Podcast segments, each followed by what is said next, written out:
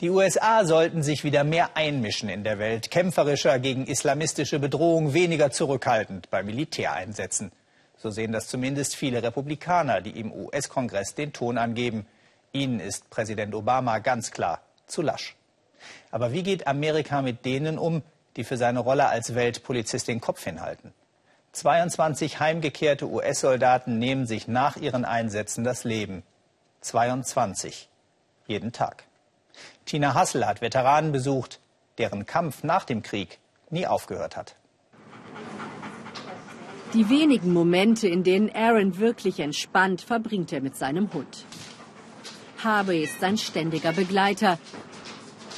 Aaron vertraut ihm und nur ihm. Sein Hund spürt sofort, wenn Aaron wieder unruhig wird, wenn die Gedanken an den Krieg in Afghanistan den 26-Jährigen überfallen. Auch für Stephanie, seine Frau, hat sich alles verändert, seitdem er von der Front zurück ist. Früher hatten sie oft Freunde zu Hause, heute kann Aaron Menschen kaum ertragen. Ständig ist er auf Stephanies Hilfe angewiesen, nicht nur wegen der Folgen seiner schweren Kopfverletzung. Auch sonst, erzählt sie mir, findet er sich in seinem alten Leben nicht mehr zurecht. Ich habe noch immer das Gefühl, dass ich hier nicht hingehöre. Ich müsste an der Front sein, da werde ich gebraucht. Ich vertraue dem Frieden nicht.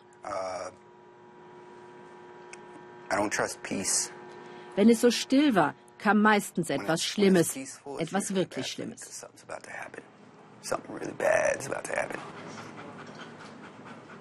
Niemand hatte Stephanie vorbereitet auf das, was kommt.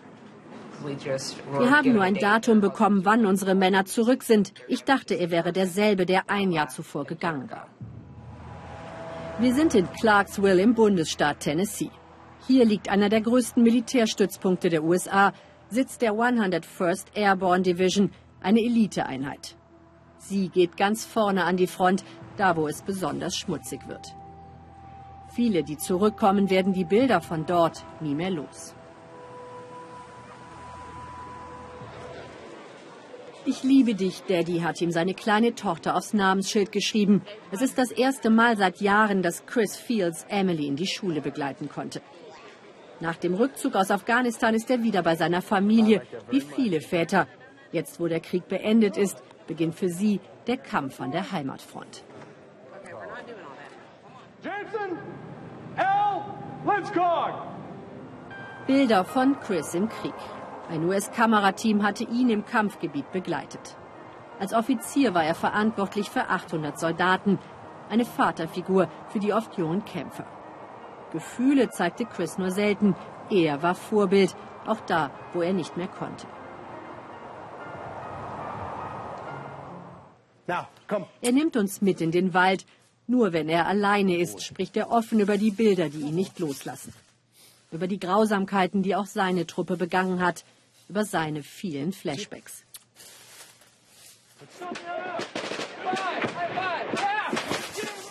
Vor den Gedanken an die gefallenen Kameraden.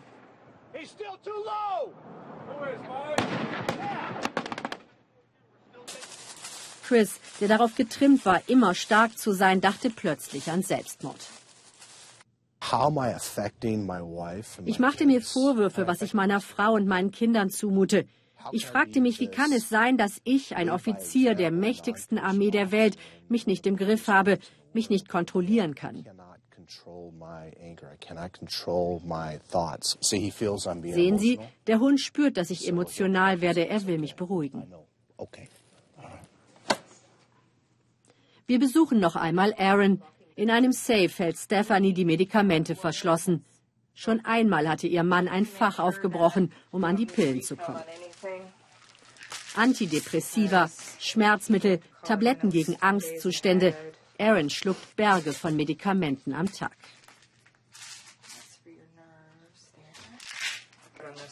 Krankenschwester, Ehefrau, letzte Vertraute. Ihr ganzes Leben hat Stephanie dem von Aaron untergeordnet. Weil sie ihn liebt und weil sie es unpatriotisch findet, ihn im Stich zu lassen.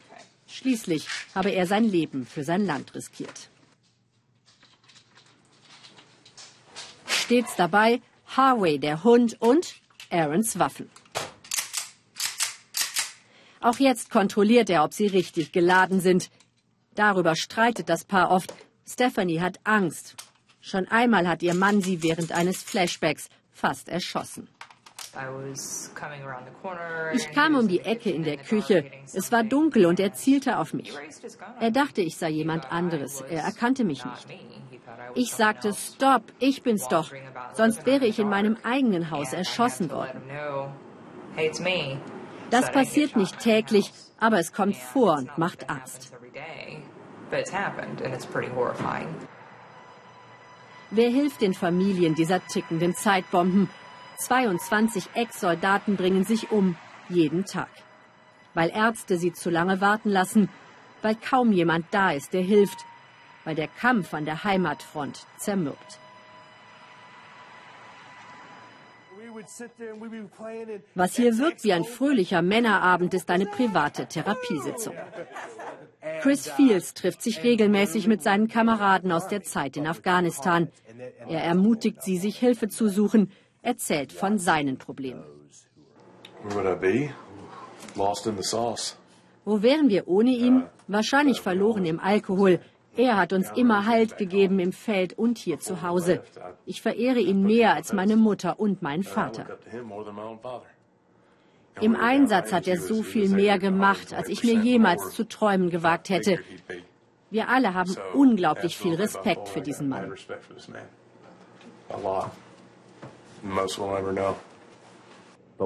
Das Haus von Chris Fields steht für alle offen, die Rat und Halt suchen. Denn offizielle Stellen sind mit dem Ansturm der zurückkehrenden Soldaten heillos überfordert. Dann reden sie, statt versteinert zu schweigen, von den Bomben, Schreien und der Todesangst. Und wenn einer abzudriften droht, legt Chris väterlich den Arm um ihn. Denn sie alle kennen das Gefühl. Heiliger Mist, das wäre es fast gewesen. Das Land, das Millionen junge Menschen an die Front geschickt hat, ist nicht vorbereitet darauf, sie wieder aufzufangen. Kriege zu beginnen ist einfach, sie zu beenden nicht.